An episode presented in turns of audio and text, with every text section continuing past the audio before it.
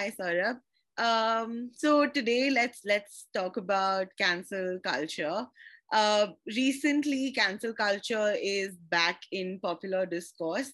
Um, it uh, I think started with the Me Too movement. Some people say that it's sort of been amongst our midst for um, like ages in different forms. Like people have compared the French guillotine to cancel culture. Um, yeah, but also it's never been the same, right? With uh, the I mean, with social media and with access to internet, um, cancel culture is not limited to one state, one locality, or one region. It's one issue that now everybody has a say on, everybody is in on, and everybody has an opinion on. Um, so let's just start there, I guess. What what is your opinion on cancel culture? How do you perceive it? Or have you ever been a part of it? Just what's been your journey with interacting with cancel culture so far? That like my journey with cancel culture, just someone who was like dealing with this uh, in the context of social media. I mean, of course, like you mentioned, there are obviously like various versions of these that you can point to in history and be like, okay, there's a lot of similarities in the way people responded like terrible things happening and with like people being guillotined and whatever. But uh, I think when Me Too happened, obviously, is when cancel culture came back with like a reckoning of sorts, I think, and uh, you were confronted with these massive, like this whole landscape of of problematic behavior in from people in really powerful places, uh, who you know were suddenly being forced to the table to talk about not just the horrible things they've committed or the horrible things they've done or accused of, of doing because those horrible things have always happened but also come to the table and and and you know acknowledge the amount of power they've had which is why they escaped any form of accountability.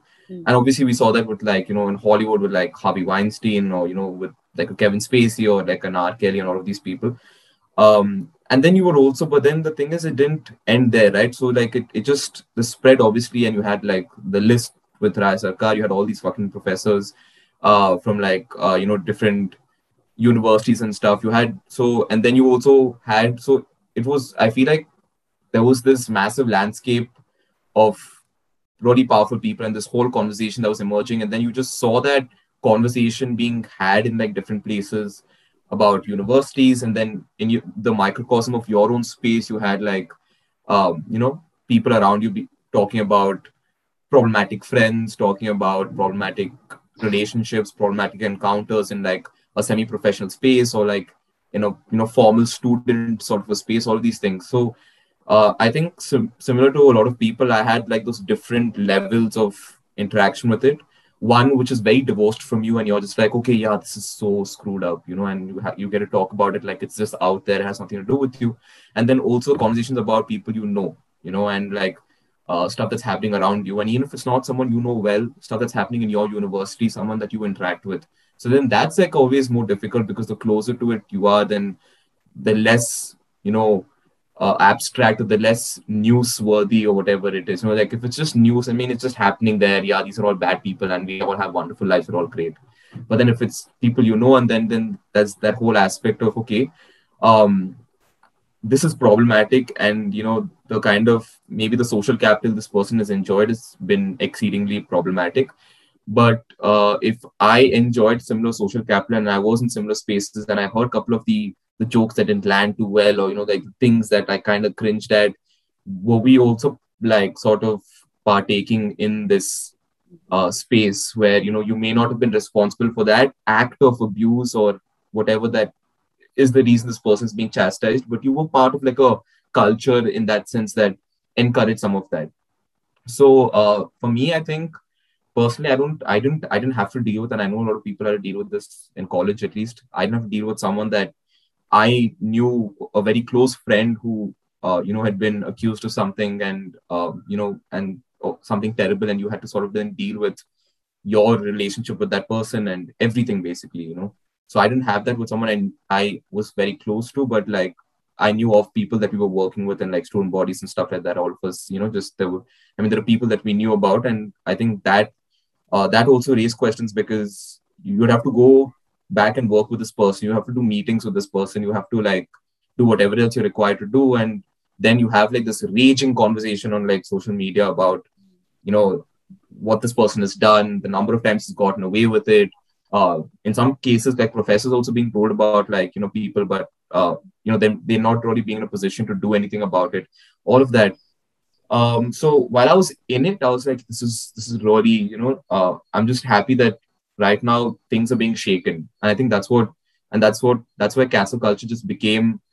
Um, I think it it found its home in, in a lot of people because of just that anguish at the fact that nothing ever happens to anybody who's done something terrible, you know, and the fact that institutions don't work and like your sexual harassment committees in college don't work and and oh wow you're going to go to a police station and file an FIR yeah I mean that's not going to happen. So all of these things so just yeah. general apathy and distrust of like multiple institutions and then you have the situation where we're finally able to just shake something. Yeah. You know and just like force this conversation. And even if we can't actually get these, you know, like obsolete institutions to work, we can ensure that we chastise this person and like make sure that they don't enjoy the same amount of social capital they do. They're shunned from like events and whatever else. So I think it just gave people a lot of power. And uh, I, I think that I also found comfort in that, to be honest. The idea that if institutions don't work, at least we're able to sort of, you know, navigate our way around it. And, and at least there's like this is it just felt like a paradigm shift in the way you had to deal with relationships because it felt, it felt like you no longer had to just sort of you know like talk to two three people about it and then it just disappears. It felt like you could actually ensure things change for this person who's like possibly done terrible things irrespective of you know whether it's proved to be done later or whatever. So you don't feel that burden of it having to be proved and you have to go through a formal system and you having to you know possibly recount terrible experiences in front of someone else. So i think all of these things, you know, uh, we all engage with in some capacity. But then it's been a while since that moment in time happened, that splinter, you know, and now you have the benefit of hindsight. You have the now you you have the benefit of reflection, uh, and you see where this has gone since that moment.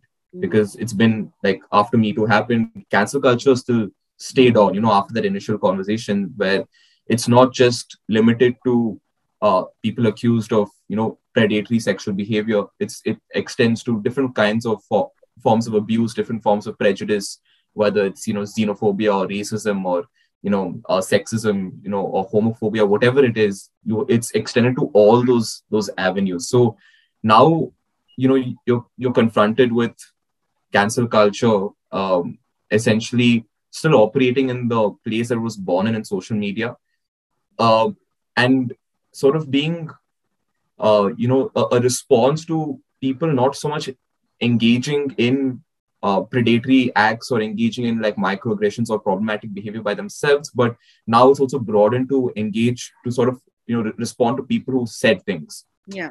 You know so that's when i mean then comedy's been called into question uh, or you know like someone's tweet from like 10 years ago comes back to haunt them if they're you know asked to host the oscars and stuff like that.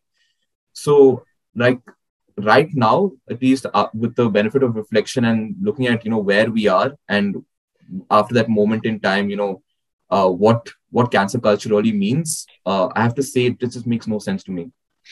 Um, it seems it seems like a terribly lazy and futile idea. Mm-hmm. Uh, and the reason I say this is because that moment in time was like a moment that ideally should have been a reckoning in terms of everything needs to change. You have to change the way people can approach the police. You have to change the way that you know uh, cases are argued before courts. You have to change the way witnesses are treated. You have to change everything. That that should have been the reckoning, because ultimately, if you're talking about justice, then it boils down to that. You know, like what are you doing with your your mechanisms of justice? Are you fundamentally reshaping it by using this moment in time that offered us this opportunity for reckoning? But I think because of the nature of of Me Too and, and the space it gave people to just sort of, you know, like force a response without dealing with formal the formality of like a system i think that that sort of comfort has also led us to a point where uh, essentially it's so it's so dangerous right? Like there's almost a complete like just abdication of of faith in in systems that are supposed to respond.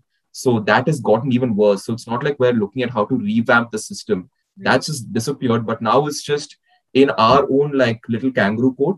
This is what we can do. This is the power we can exercise you know, so I think you say that right because yeah. um, yeah in a way it did feel like reckoning but also if you look at cancel culture on the whole it's sort of even worse than a in than the carceral system that we currently have because there is no mercy there is no space for human um, interaction, right? There is no tone or tenor. There is no human face to cancel culture because all of this is happening online. So, in a space for you, and no punishment is ever enough. And there is, uh, you know, because it, it's a moral punishment. It's it's a space that you are forever condemned away from, and then so how do you come back from it?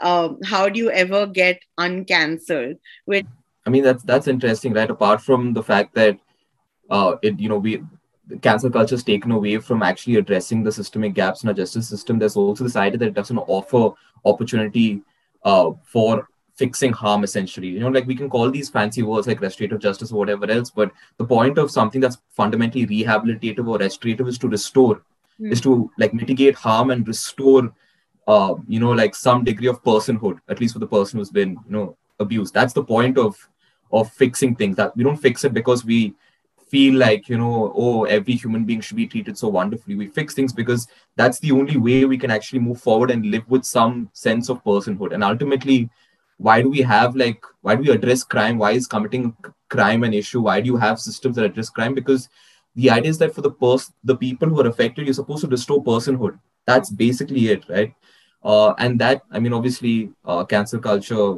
essentially doesn't offer that. And like the the comparison you made is so valid. Because even a carceral system and one that's extremely punitive you know for life imprisonment or whatever you spend like 15 i mean you know not necessarily life in prison but you spend like 15 years uh, in prison you come out you still have more of an opportunity then uh, to perhaps then you know like move to uh, make amends and sort of essentially restore, you know, be part of various processes that restore the harm that you've caused to people, apart from, of course, spending time in prison.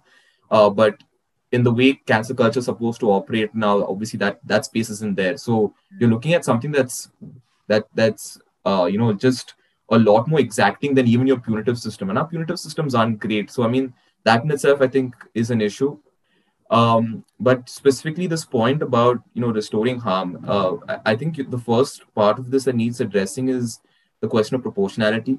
Mm-hmm. Because if your response to and the guillotine is a good example, right? Like if if your response to every affront you know to uh, to decency or every affront to like your ideology or every affront to things you believe in like equality and whatever else if your response to each and every problematic act is the same then there's no proportionate or determinate response to what you think is a problem. So if complicity is treated the same way as an act of abuse, and your response to both is that both these people should be cancelled, where is your understanding of proportionality? And how is that not important? Because proportionality, justice can't exist without proportionality, right? Like there, there, there has to be a degree to it because then otherwise, how is that accountability?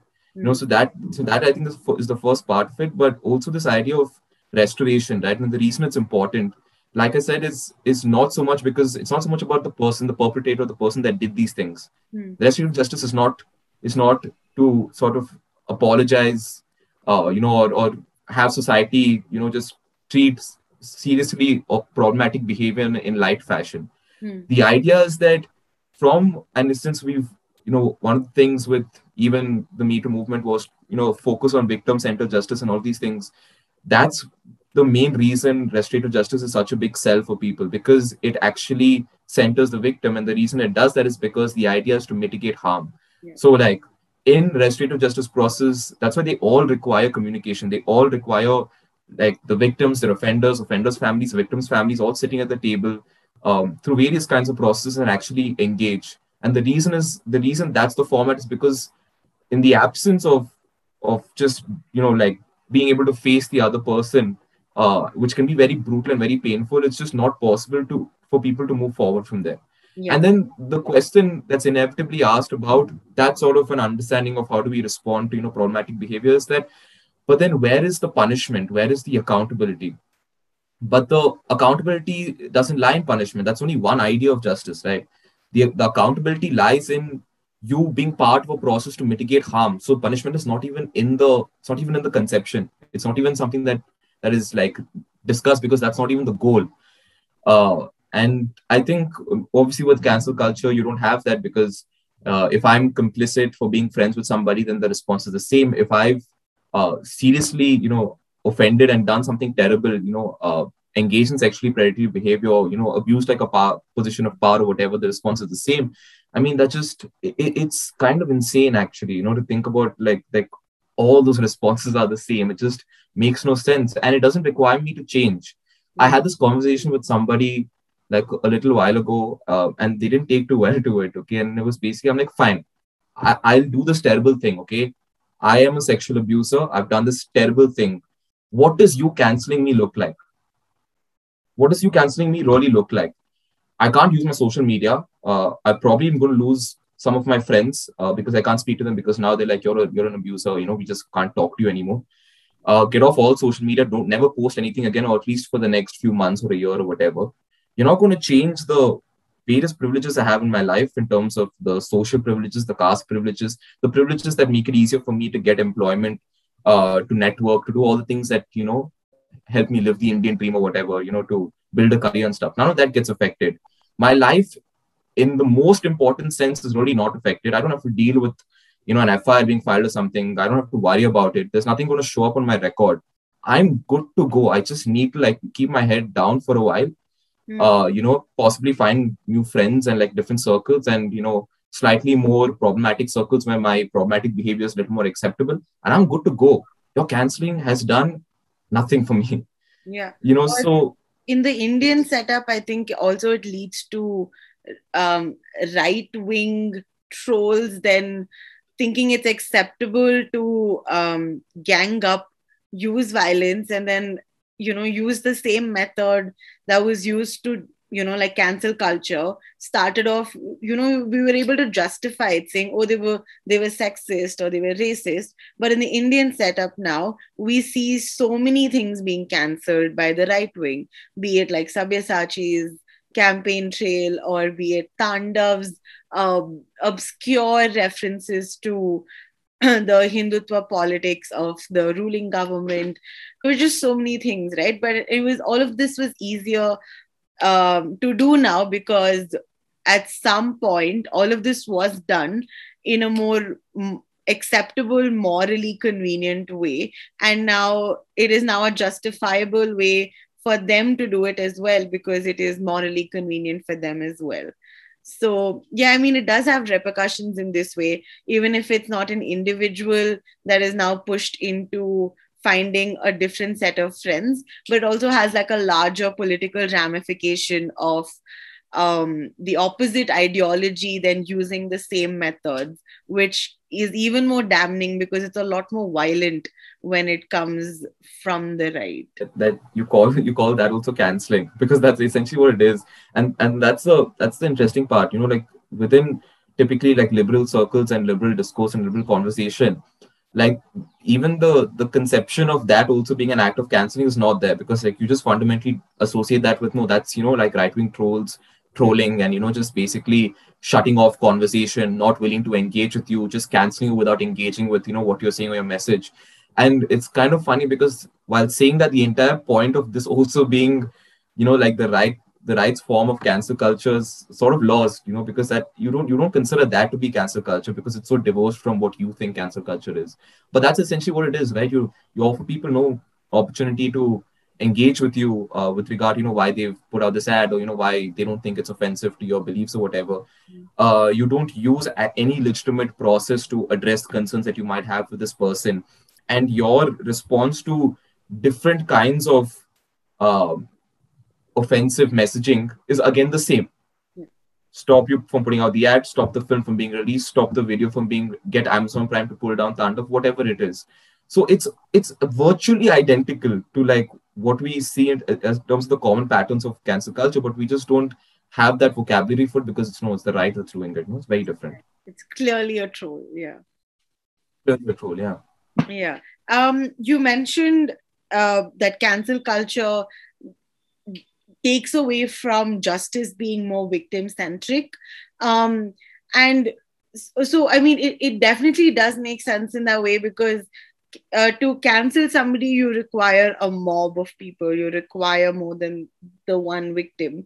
Um, and so in so many senses it has to be people without knowing the context without knowing the facts which i mean there this will come off wrong because the entire me too campaign was about believing the victim unquestionably but also canceling requires the, proportionality is a lot more the trade-off is a lot more you are trusting someone blindly uh, to then go off on the perpetrator uh, offensively, bullying them, telling them that they don't matter, that their lives don't matter, and that they don't deserve um, to have jobs or a life or, you know, so many things. So so there is i think cancel culture also perpetuates this another culture of getting offended on behalf of other people. So even if it is not a sexual uh, be- like a predatory sexual behavior it it can be a joke that is misunderstood. So even if i have not watched the entire um, show or I have not been following a certain comedian, but I know a friend whose politics I trust and they are offended and so i mean it follows that i'm also more likely to get offended on the same thing and repeat the same arguments that they do without even engaging with the material or um, forming my own opinions and thoughts on it. So i think an uh, an unsuspective victim of the cancel culture is uh, the rest of the audiences that hasn't been cancelled yet because now with the pressure to conform and with so many um, thoughts and ideas already and such strong ones already being put out there um, people don't have the bandwidth to form their own ideas about what they think and they're not you might be wrong but there is no space for you to then be wrong. Yeah.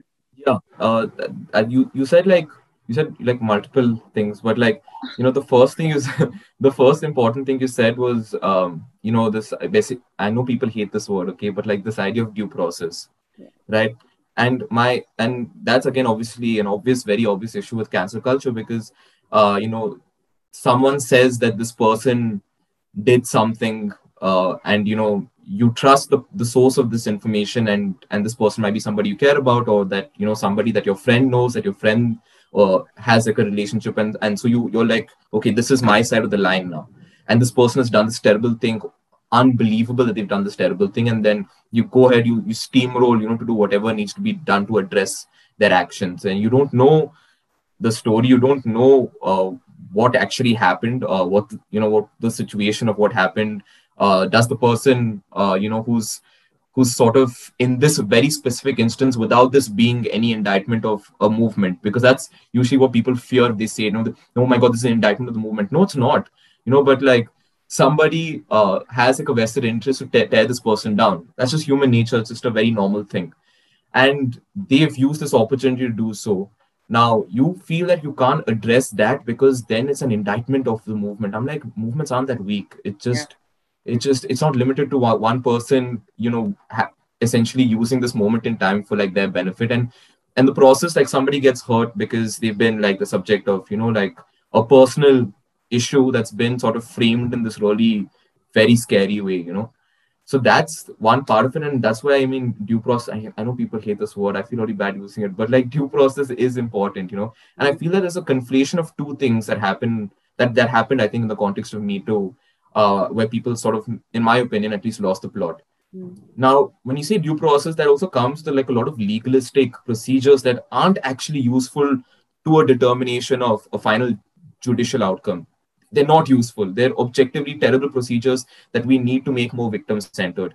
The kind of questions that witnesses get asked, for example, the effort it takes for a woman in this country to be able to go to a police station with a bunch of like problematic people in that police station have to get a complaint registered. So like there are multiple problems with due process because it's just so time consuming. It's so uh, you know like it's laced with moral judgment from multiple stakeholders in the process uh, especially if you're you're perceived to be a certain kind of a person and all of that. So there are multiple issues. We all know this. But that shouldn't i mean that's no reason to adopt like this blanket repudiation of everything associated with the due process right? So like if you again so this this goes back to the point of fracture when me too happened that should have been a moment of reckoning to address these gaps in due process because the underlying principle of due process is is key. We can't escape that. We can't be like we don't need this because then there's just no sense of justice.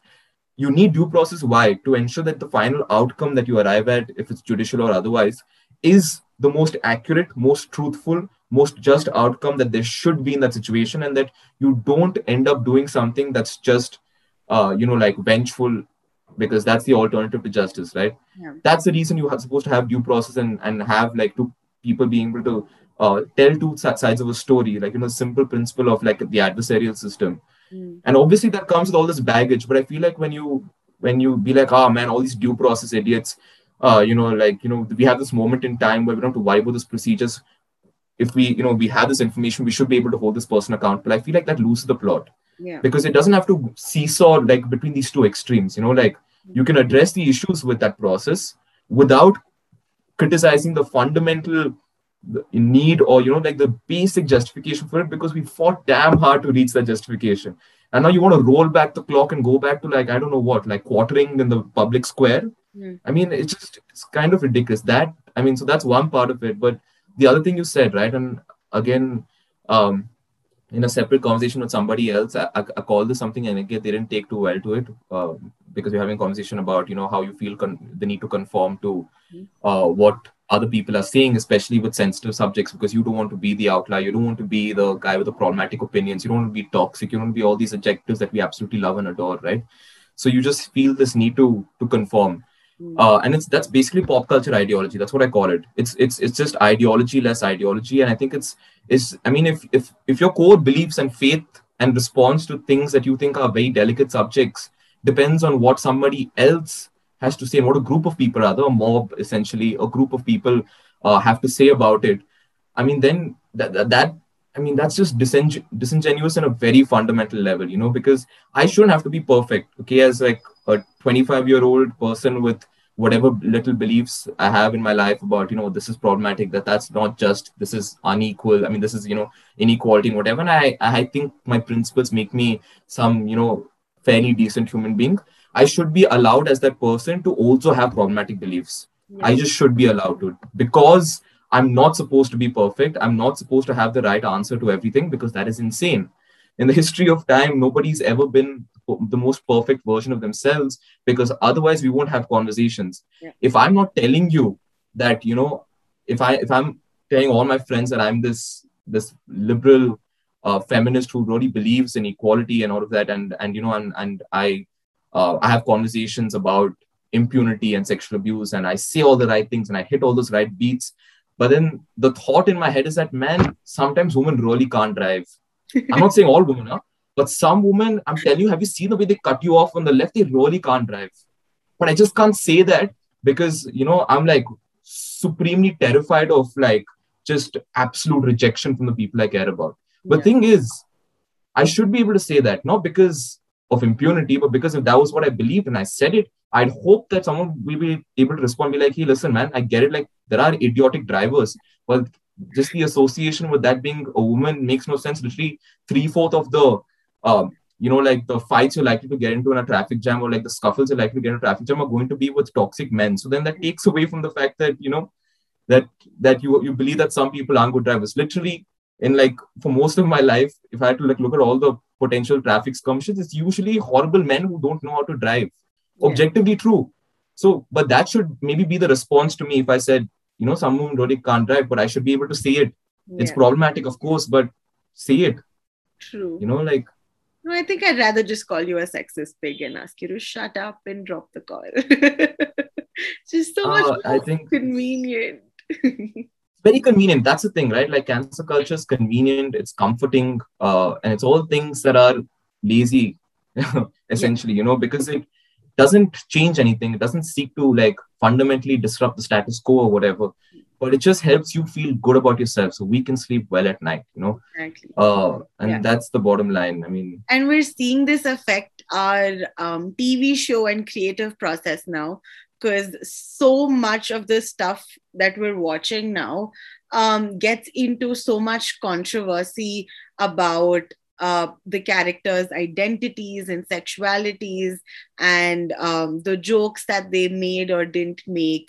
And so, creative process is now becoming less risky and we want to see content that makes us feel better about our own opinions and ideologies. And it's essentially not making any of us better people. It's not pushing conversations forward. Um, it's not introducing new ideas. It's not causing any disruptions.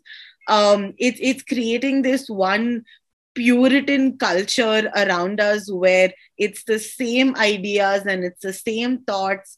And that's essentially been the problem with Indian culture, right? Like it, has been the same love stories, it's been the same Bollywood masala because um, everybody is quite complacent in um you know their opinions and where they come from and i mean it is the country of the great Indian middle class, which does not want to be shaken up, no matter what mobility you achieve economically. There is still a lot of complacency in wanting to protect and restrict our traditions and our conservative notion. And I think that is why it's interesting that in India specifically, um, the right is better at canceling than the left.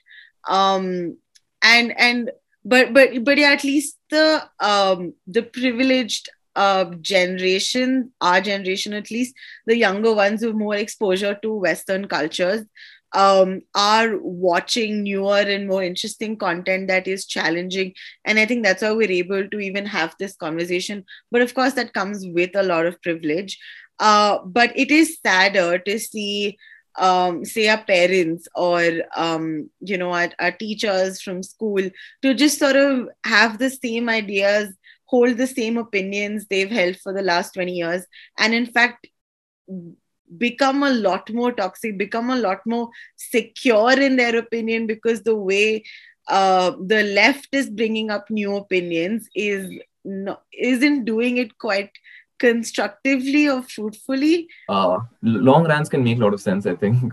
Uh, but this this this idea, right, like uh, of dooming the conversation before it even starts, mm. um, and uh, and we can't pretend like that didn't have a complete, direct, and proximate role in this huge surge in conservatism, conservatism and and right wing uh, beliefs just happening right under everybody's noses, like people who generally have certain certain liberal dispositions, whatever but you know happening right under your nose and then you wake up during the elections and be like oh god there are a lot of people who believe these things. Yeah. It happened in the states. We saw it happen in in india here as well. Uh, and we can't pretend like that didn't happen because we doomed conversation from the start right? That oh listen come on. You, you can't be saying that sexist nonsense man. Like i mean just stop talking. You're an absolute idiot you know? And then that's just supposed to convince this other guy that yes i am an absolute idiot. Thank you for letting me know. You know like when did anybody ever change their mind because they've been screamed at you know or just being told that you're an absolute blithering idiot and you shouldn't even exist? Nobody ever changed their minds because they were screamed at. I certainly wouldn't uh, with the uh, little amount of self-respect i think i have or i don't expect more most people to either you know we feel like you know a need to introspect or whatever after being shunned screamed and possibly humiliated in front of other people nobody's ever done that and the idea is that when you say, you know, you reach across and have a conversation, people think that a conversation has to be like a nice little fluff piece and we say romantic things to each other. Uh, and we're like, oh my God, but we're all one and let's go in, in faith to whatever, you know, and, and so that that's the imagination you have when you say reach across the table. But what you really mean with reach across the table is if you believe that something I've said is fundamentally wrong, you have to be able to explain to me why you think that is in a discussion. And I think you know you raise the the issue with the left you know left not taking its own advice. That's so true but that also has something to do with certain left traditions that i think in at least where we are right now as a people uh, and as societies uh, you know they have certain traditions that i think just don't work. Uh, and and that that constant need to go back to those traditions is honestly doing more harm than it is doing any good. The the deepest of those traditions being debate mm. uh, and not debate in the more broader sense of the word but in the most narrowest sense that the you ha- I have to argue you to death. I have to argue you to the point of irrelevance. I don't have to get you to agree or make sense. That's only like 30% of it. But I have to fundamentally make you know that you are wrong and your arguments are absolutely baseless and illogical. Mm-hmm. And that's our approach to public conversation is I mean, it's maybe not going to achieve what you think it's going to achieve, right?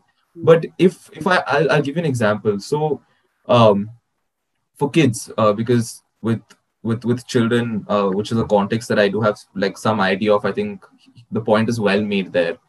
Uh, you know, you have various adolescents uh, committing sexual offenses, engaging in problematic sexual behavior. Now, they're supposed to be part of like you know the juvenile justice system, so they're not treated criminally in the same way that adults are supposed to be treated. The point of this juvenile justice system that we've created is supposed to be fundamentally rehabilitative, restorative. It's supposed to actually, because the idea is that children, unlike adults, have the potential to change. The basic premise of it, right? Now, how do you get uh, a child engaging or an adolescent engaging in problematic sexual, in, like sexually inappropriate behavior with, say, like a 16 year old uh, sexually abusing an eight year old or trying to perform a sexual act on an eight year old? How do you get them to understand that this is deeply problematic? That requires you to first understand where this person comes from. Now, this 16 year old very likely hasn't been to school, has never received an education, uh, has two parents who are working, who are man- manual laborers, so they don't exactly have the time to spend with their children helping them out with homework because they're literally working 16, 17 hours a day to put food on the table. And you have this kid who's never been to school, been, you know, like uh, just in a spending a lot of time like in typically harsh community contexts uh, and eventually found his way to like various child labor sort of gigs to just uh, contribute to the family income okay? And this person is spending time with some say 19 20 year olds older peers who aren't just peers but they're role models as well. So he's modeling his behavior on the basis of this. And they're showing him like really violent porn.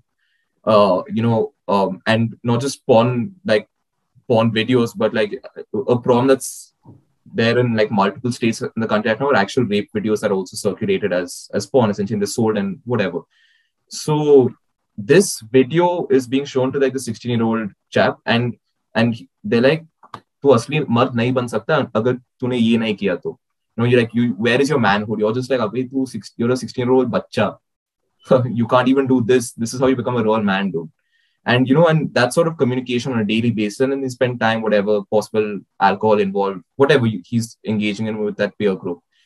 And then eventually he's like there are multiple internalizations in his head you know like we go back to this concept that we use in our work called the inner voice. You know his inner voice is that how they i'm also a real man i can also be a real man i don't have to be a kid. Uh, you know i can prove myself. Uh, i also want to know about these things. Why shouldn't i know about it? I'm not anybody's kid. I, I can i'm very capable of being my own man so that's the internalization. And then he engages in like this, you know, fundamentally, I mean, that situation is a mix of curiosity, desire to experiment, and also shame associated with being, you know, chastised in this manner. And then he sexually abuses that eight year old. Mm-hmm. Now, that is the context through which he's sexually abused this eight year old. Now, if your response to the 16 year old is like, what an, I mean, you're just like a, you're a heinous person, you're a terrible person. I don't know, I want to see you, like, just the sight of you disgusts me. Mm-hmm. If that is, that is your response, then this like the 16 year old just like i don't understand. I don't get it. I'm just trying to fit in doing what everybody else did what i was told you're supposed to do in order to be a real man. And now you're telling me like i'm some terrible person because of it. I don't understand like what i why what i did is so wrong. Everybody does it. It's it's fine. Mm-hmm. but you sit down with the kid you explain to him you give like basic life skills education and life skills are so important in typically in, in the context of like sexually predatory, predatory behavior like for children especially because a lot of uh, sexual offenses are actually come to because of lack of life skills awareness. And it sounds so simple, but it's really important, you know. So you tell them that, listen, why is it problematic to have sex with an eight-year-old? Give me a reason. Not just because it's oh, because it's a child, uh, nobody cares. That that's not an actual reason. It's problematic because an eight-year-old does not have the capacity to consent. Mm. An eight-year-old does not have the cognitive ability required to be able to understand what all sexual intercourse involves. What does a sexual act involve? Is this something that will give me pleasure? Is this something I want to engage with? Can I then consent? An eight year old obviously does not have the, the capacity to, to say those things, to think in that manner, and to respond. And therefore, even if you didn't physically coerce that eight year old, but just told them you were going to, you know, through you introduce it as, as a play activity, uh, you know, take them to a secluded area and you're saying that, no, this is just a game between the two of us or whatever. And then you sexually abuse the child. That's why it's sexual abuse because you're essentially engaging in a sexual act with someone who can't consent, who does not have the capacity to consent. And then maybe this person listening be like, okay, fine. If I engage in sexual behavior with someone, I, I would like to know that I have the capacity to consent. And only then is it, you know, is it okay? So I just think that, you know, I mean, obviously, so I went in a bit of a tangent in like a child context, but I think that applies uh, to people generally also you have to be able to explain to someone you absolutely hate. You can hate my guts but you have to tell me why what i did is wrong. You have to explain that to me because if you need me to change then you have to fix that you know? And, and here's the here and then here's the question that we all i don't know suppose answer in our own capacities. Do you want to solve rape or do you want to solve that rapist? Mm. you want to address rape or do you want to address that rapist? If you want to address that rapist then we can do the charade you know? We can go on cycles of canceling and we'll be fine but if you want to address rape then that cycle of canceling is not doing anything for you you want to address deep seated you know like homophobia you want to address like xenophobia or racism or all of these things then addressing only the, the racist, the sexist, uh, you know, what this transphobic person or comedian or whatever, addressing that person is not going to fix your issue. So, yeah. That was that was excellently said. Um, to you know understand that we're a product of our system, of our families, and what we're taught at school. And so far, throughout our entire education, we've learned that things that we've learned in school can be wrong. Things that we've seen and picked up from our family members can be wrong behavior. And so, if you don't have good role models or sources from which you can learn, there is very little chance that you will know how to be a better person. So, we have to understand that we are a product of our systems and where we come from. And it is very likely that no matter how woke I am, I could still be unwoke on some things five years later or 10 years later. And that is the hope that we we need to hold on to is that if somebody does tell you what is wrong and why it's wrong that you have the capacity to be better. That's where your empathy comes in. That's where your accountability comes in because you need to be held accountable to have accountability. In cancel culture you're not held accountable. You're just told what you are and you're supposed to just accept that. Um so yeah th- that was that was actually a really well made point, I would say. And um, I was watching this one uh, interview with Trevor Noah, and this is a point that he makes, um, which um, in relation to your do you want to solve rape or uh, the rapist is that he said it in relation to comedians is that when comedians make a joke um, on something that you're not you don't really see a lot of jokes being made of or spoken about in such a way. Uh, people get offended at the joke of it rather than the issue of it. So if there is um, uh, uh, there is a joke about police brutality, people are offended on the joke rather than uh, the issue of police brutality itself. Like there is so much less outrage on the fact that it still happens and uh, it happens rampantly and there is no accountability for it. Neither the system provides for it, and neither social media in its own uh, bubbles provide for it, right? It also, ha- but I see why that happens, right? It goes back to our initial point of that we feel like we have no control over such things so we rather control how they're spoken about um, and we'd rather fi- try to have control over these trivial issues amongst ourselves. You know don't talk about it that way. It is a serious issue. But that's where the conversation ends. Ki, okay fine this is a serious issue. But what next? How do we how do we take this forward? Right? Like what um let's let's let's talk about why this is an issue and um, do we actually understand it and what can we do to not make it an issue anymore right? Um, so cancel culture i think is very surface level um, very pointless frivolous activity where we're all just exercising um, the idea that oh if we had power this is how we would exercise. It and that's a scary thought right? And and it's the whole sorry to bring in game of thrones here but it's that whole we're not breaking the wheel then. You know you're not you're not doing anything different. So even if you had a morally just idea of canceling somebody um, you're still perpetrating a sort of injustice which is even worse. It has worse ramifications in the future more offended at the joke than the issue that the joke is trying to really highlight, right? And the idea, I mean, I'm no expert on comedy, but I feel like the basic requirement of a joke is just that there has to be a setup and a punchline. Mm. I mean, that's basically core i mean you, you can do different forms of comedy but like maybe just the basic idea of, of what like the anatomy of a joke if you will you know like a like a story has to ideally have a beginning middle and an end uh, and you can do whatever you want with that but it needs to have this that basic requirement. Otherwise it's just incoherent right? Yeah. uh, but this is the reason i raise is because i need you to tell the joke a certain way for it to be palatable to me. Mm. like i i think if you phrased it this way then it would be funny you know? But if you didn't if you didn't phrase it that way then it's not funny it's just problematic. Yeah. And i mean that's such a such a chindi nuance okay? Like it's because you're essentially disagreeing with the way this person is making uh is essentially talking about this issue that they also think is serious. And if you don't believe that person is serious about this issue then you don't have any reason to be endeared by this person. Because you know that at some level you're also on the same page as this person. But his way of engaging in conversation is to just raise a riot through the jokes they tell.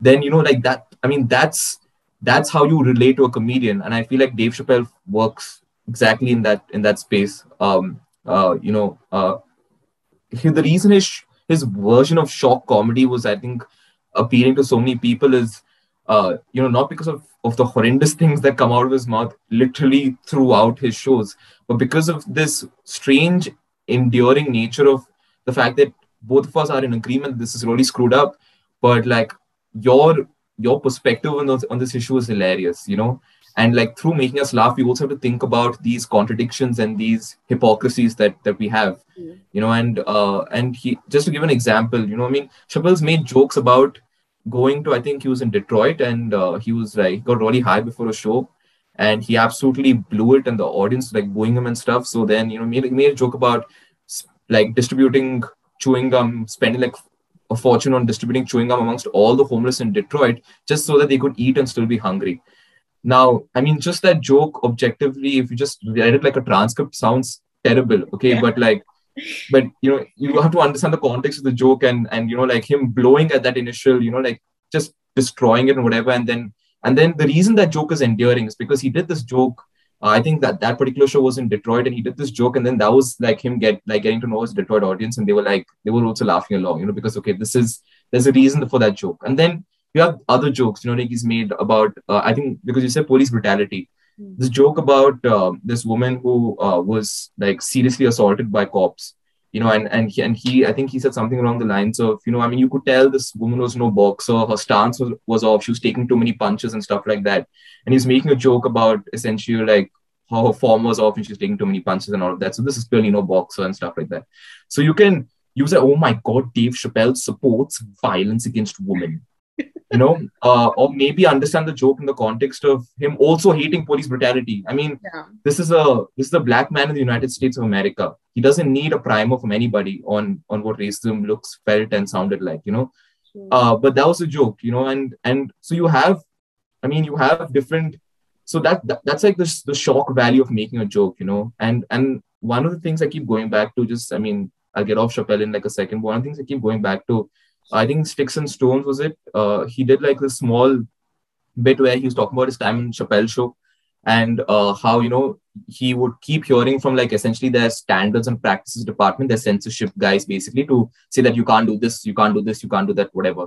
And uh, I think that was when he was talking about the use of the word faggot, right? He was he was talking about the use of that word in his uh, in Chappelle show and and and how you know like basically these guys came up to him and said, dude, you can't use that word. It's horrendously offensive right? And he was like, but you know, I written a skit and I was thinking from the context of the skit and I said this word and I wasn't able to understand, but I was like, I don't want to create an issue. So, you know, I, I, I left the room. I'm like, fine, we'll get rid of the word. We don't need to create that sort of controversy.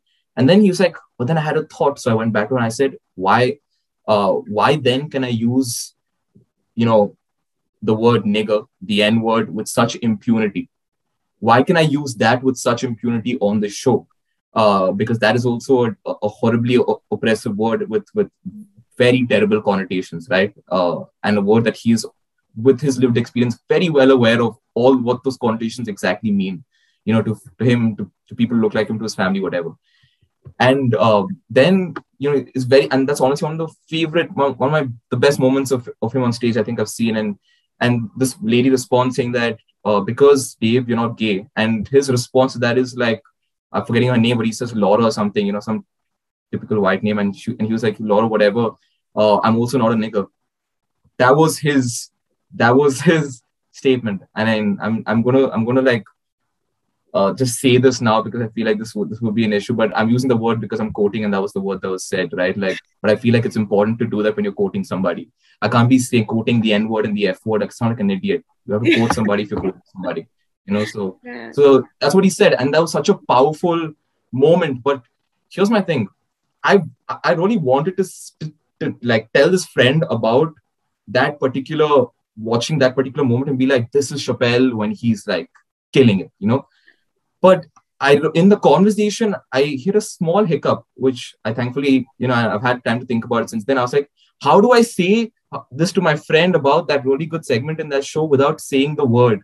Yeah. you know so like i and I, I couldn't say this to someone else and then i had a whole conversation about it and i was like oh my god if i say this word am i engaging and like am i supporting it you and it's like a whole thing and then i was like dude I, I, if i have to quote somebody i'm quoting that person man like i still don't know where the moral lines in this lie but if i'm quoting somebody i'm quoting them Yeah. because if i have to give you that moment right Yeah. if i tell you about that moment i need to say the damn word you know so uh that moment but like so you have like comedians with their engaging with their shock value and but the other thing you have to talk about with Chappelle is how all of this smartness when it comes to his humor, I mean, obviously doesn't translate to his transphobic jokes Yeah. because that's an experience that he doesn't get. So that basic endearment you share with Dave when he's making these really shocking jokes about police brutality and stuff because you feel like you're on the same page. You don't get that when he makes the transphobic jokes because you're like, Dave, I don't think we're on the same page about this. You know, you feel like this guy is really maybe not taking the time to educate himself uh, about, you know, like literally people's existence. And that isn't to say that he's a hateful person, because I think he said this in a lot of specials how, you know, he supports any movement against oppression, whatever. And he says this, but people like those are platitudes because, and there's a point there that you're not making a real effort to understand us because your jokes don't have that fundamental, basic endearment that we saw from you in other other jokes, you know, because I don't feel like you actually understand me. So when you're making jokes, then it doesn't feel like you're just using the shock of that joke to tell a very important point, to say a very important point. It just looks like you're hitting me. It just looks like you're you're just fucking, you know, like you're just you're going at it and you there's there's no larger meaning to this joke you just made. And I think all, all of that was, I mean, optimized in the euphoria of him going, I'm team TERF, you know, and I think I think that really capped off that. And then even I cringed, man, and I'm a Chappelle fan. Okay. And I really, really cringed. I was like, I don't feel that endearment. I don't see it. You know, like Yeah. uh and uh, and he could have just been saying that because it's Chappelle. This is also a strong likelihood. He just said it because he just wanted to say it. Yeah. But even then, you know, it's that endearment is not there. So Hmm. I think this obsession with uh, the joke, you know, rather than the issue is quite. Uh, that's also I think stems from this desire to be lazy. Hmm. Because talk about the issues a lot more work. It's almost exhausting, you know, as opposed to just censoring people for singing a word in a song that they should not be singing while rapping the song or whatever. I mean, in general, if that's your issue, maybe don't rap the song because you're rapping it in a certain voice that's not yours anyway. True. You know, so like it's not like you, where do you draw that line, but whatever. We have this and it's acceptable now, so you don't you don't do it. But uh, I think this focus on the joke or you know like the content as opposed to the issue that you're supposed to be talking about, like transphobia, very real issue, or racism you talk about as a very real issues, uh, and why you you know the conversation there isn't about oh my god let's cancel Dave Chappelle, but the conversation is about why does someone who's typically one would consider a very smart comedian just so unable to understand this? Yeah. You know, like, uh, and then you get into a conversation about how some of the most violence against, uh, you know, like trans women uh, has come from like cishet black men as well. So Mm. that then you have like uncomfortable conversations about where Dave Chappelle figures in that identity because he could have one identity where obviously he carries you know he carries an identity that's been oppressed, but in another context he could also be the perpetrator. You know, so uh, I mean, or at least be a have an identity that that's unanimous or been associated with violence against you know like a certain group of people.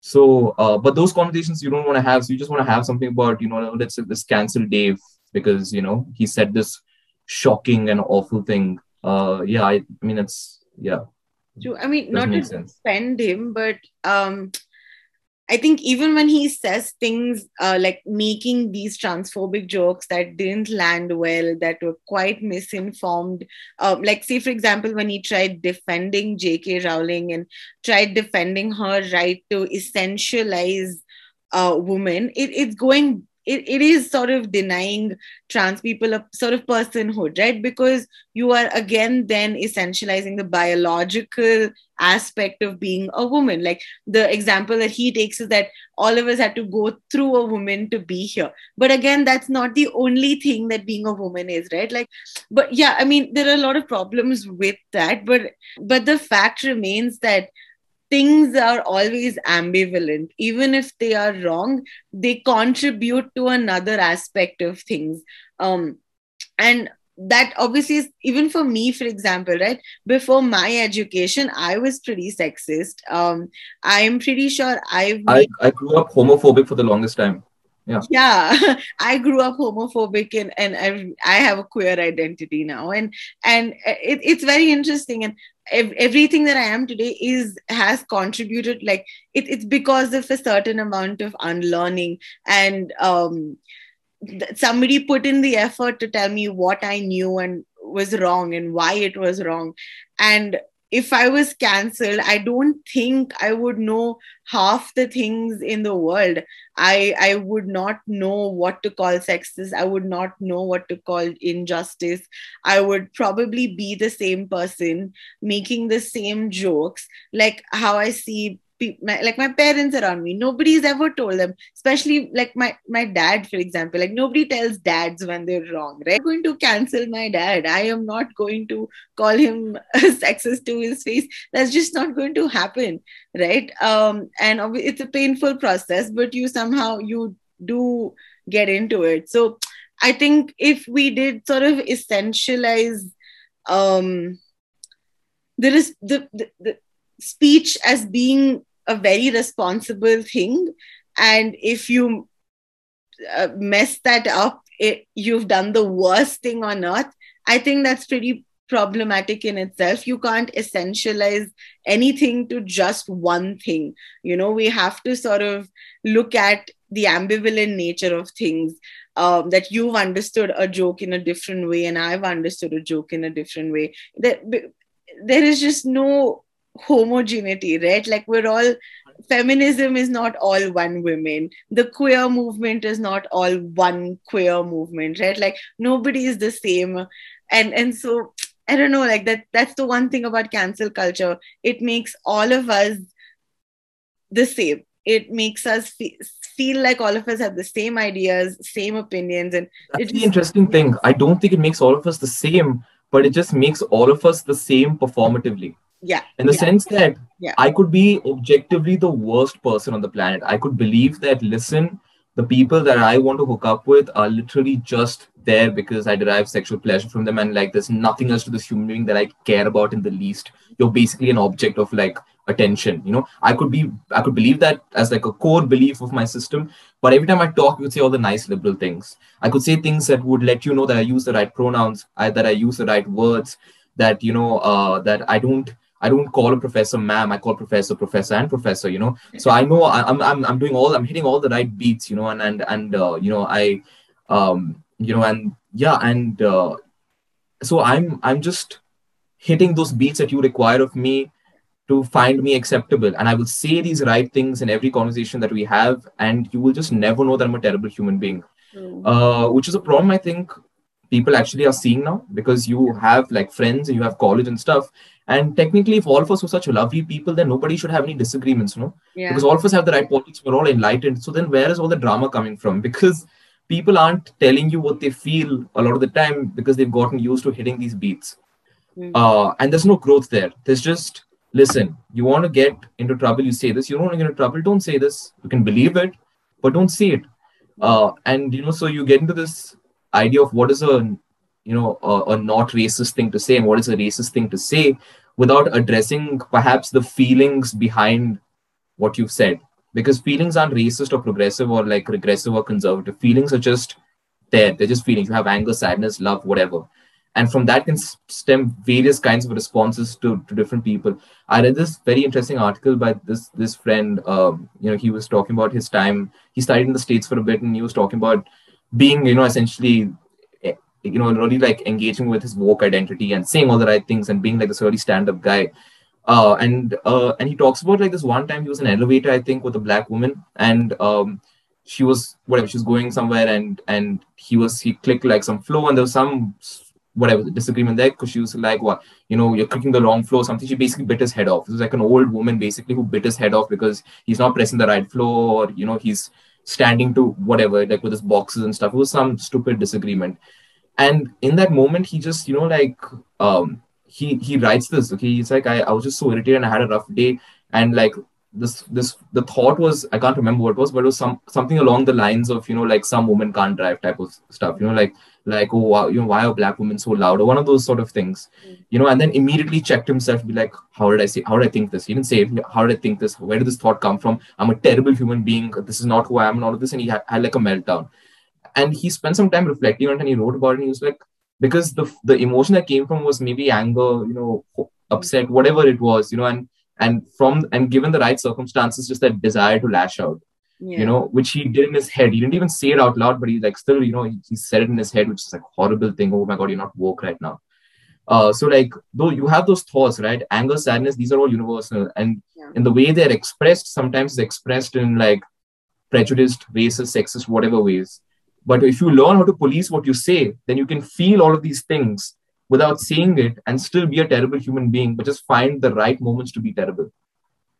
Uh, and that's a really, I mean, that's a that's a really scary thought. Like, and you know, I'm not going to have this conversation pretending like I'm divorced from all of this because, like in school, you know, football rivalries, classic, you know, like angsty uh, dude bro sort of a thing in school, and all was like very, you know, and all the all the guys are very into their football rivalries because I don't know, like it's just part of the male identity in Bangalore schools, at least I think and you're supposed to go through this rite of nonsensical passage.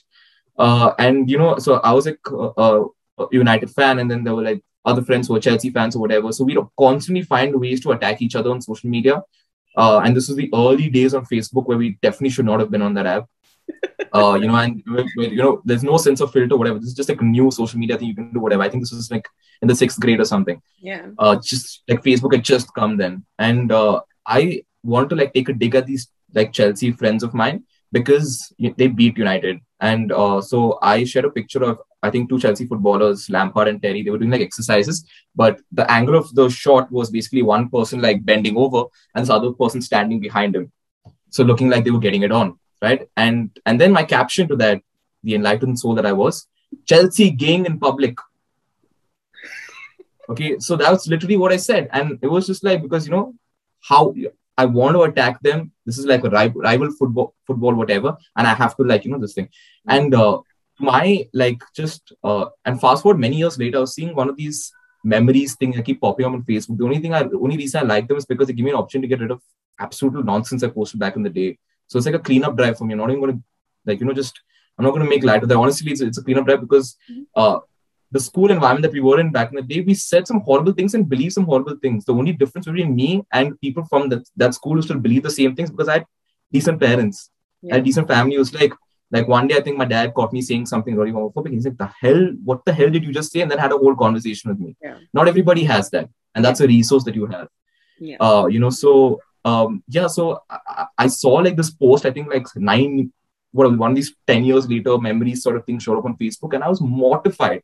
Okay, because like it's objectively a horrendous thing to say, but I don't know. If someone be like, apologize for what you said back in the day, apologize right now. How, how dare how dare you say what you said? I'd be like, nah, buddy, I ain't doing that. Yeah. Uh, you know, because um the simple reason not being being not because I'm not apologetic, you know, someone says that, man, how could you say that? My first response is yeah, because I was mortified. I'm like, it's a terrible thing to say. Yeah. But if you require me to take ownership of it now, mm-hmm. you're out of luck. It's not happening. It's just not happening. I was in sixth grade in school, you know, an absolute moron who didn't know to quote Sayanath from a very different context, didn't know his ass from his elbow. And you know, just was talking nonsense with no no grooming, no understanding of what you're saying and the, and the weight that your words can carry. Today I do, and because I had like pens, but I know a lot of people from school who didn't have the same pen pens that I do, and and like led very different lives and have gone to hold exactly those beliefs even yeah. till today. Yeah. Um, I mean, that's a very simple way of thinking about this. You think about usually in the context of people offending or doing something, you know, committing a crime or whatever. Uh, but you can actually apply it to microaggressions to prejudice in any context, right? A thing called the social stress model, where you look at like that any act of aggression or microaggression or actual criminal offense or whatever is the result of like a very simple formula. Okay, and looks at risk factors versus divided by protective factors. So if your risk factors are more than protective factors, simple logic being that you're more likely to uh, to do something that's terrible, but your protective factors are more than your risk factors, then you're less vulnerable to doing something that's terrible. Uh, and what are these risk factors? And then there's like a breakup of it. Very like just very briefly, you know, like your risk factors are basically the distressing thing that you're doing, which could be in this case could be a microaggression. That plus the normalization. How normal is this in your environment for you to be doing this distressful thing? Plus the experience. Do you derive benefit, social capital, whatever else it is, from saying and doing this terrible thing? Like, you know, people liking my Chelsea's game in public post and being like, oh God, yeah, man, ha, so funny. You already got those Chelsea pricks, you know?